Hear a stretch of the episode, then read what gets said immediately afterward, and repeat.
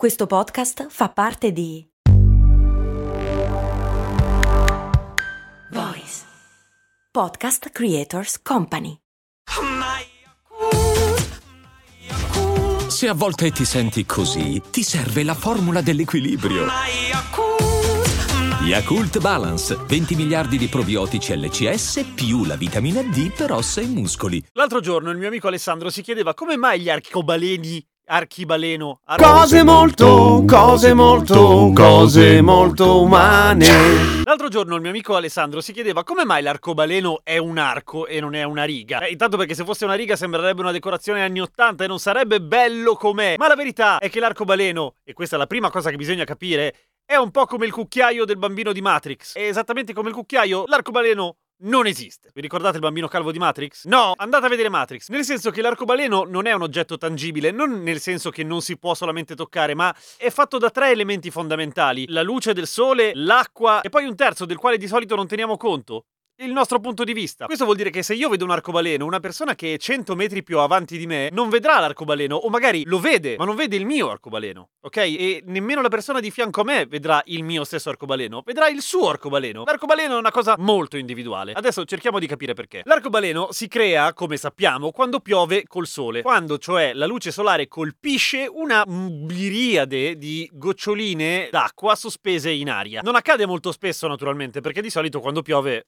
Beh, cazzo, piove, non c'è il sole. Succede che la luce del sole, quando colpisce queste goccioline, viene riflessa e rifratta, che sono due cose diverse. Il riflesso è facile, no? È quell'immagine che ci torna indietro. Rifratta è quando la luce attraversa prima un mezzo, cioè l'aria, e poi un mezzo diverso, in questo caso l'acqua, e ne esce riflessa in modo diverso, cioè, cioè il raggio solare penetra questa piccola gocciolina e rimbalza sul fondo della goccia uscendone con un angolo diverso. Non solo, in questo processo la luce bianca, che quindi è composta da tutto lo spettro delle onde visibili, dal nostro occhio viene scomposta in una serie di onde diverse che noi percepiamo come diversi colori. Perché? Perché ogni colore viene riflesso a un angolo un pochettino diverso l'uno dall'altro, che vanno da 40 gradi a 42 gradi, dove il blu e il rosso sono gli estremi. Un po' come la copertina di Dark Side of the Moon dei Pink Floyd, avete in mente? Ovviamente ci sono altre onde di luce che vengono rifratte ad altri angoli, ma sono luci che noi non vediamo, sono lunghezze d'onda che noi non percepiamo. Se vedessimo tutte le altre lunghezze d'onda della luce solare che riescono a penetrare l'atmosfera, vedremmo gli infrarossi e gli ultravioletti e non sarebbe molto più grande di quello che è in realtà, sarebbe circa largo il doppio, ma sarebbe una merda guardare l'arcobaleno perché saremmo accecati dalla luce che produce la Terra in quanto è calda e le nostre mani che sono calde e quindi producono infrarossi, insomma,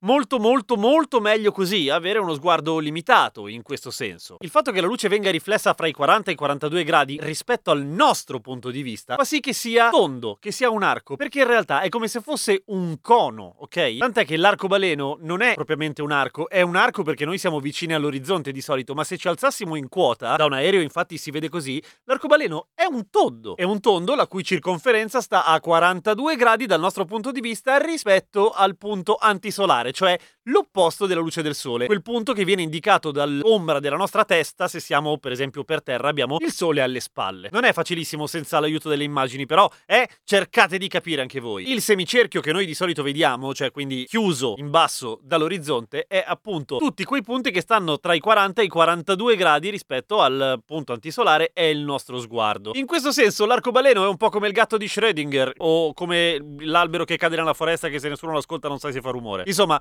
se noi non ci siamo a guardarlo, l'arcobaleno non c'è. Ma per davvero, non esiste. Ed è quello il motivo per cui ci si ricama sopra un sacco di cose. Perché è intangibile, difficilmente comprensibile e soprattutto se tu speri di trovarci una pentola d'oro alla fine hai voglia a camminare che vai avanti e quello intanto sparisce. O per fare un'altra analogia, è esattamente come l'orizzonte. Non lo puoi raggiungere, mai. Perché quando cammini quello va avanti. Finché arrivi alla fine, perché la Terra a un certo punto finisce essendo piatta. A domani con cose molto umane.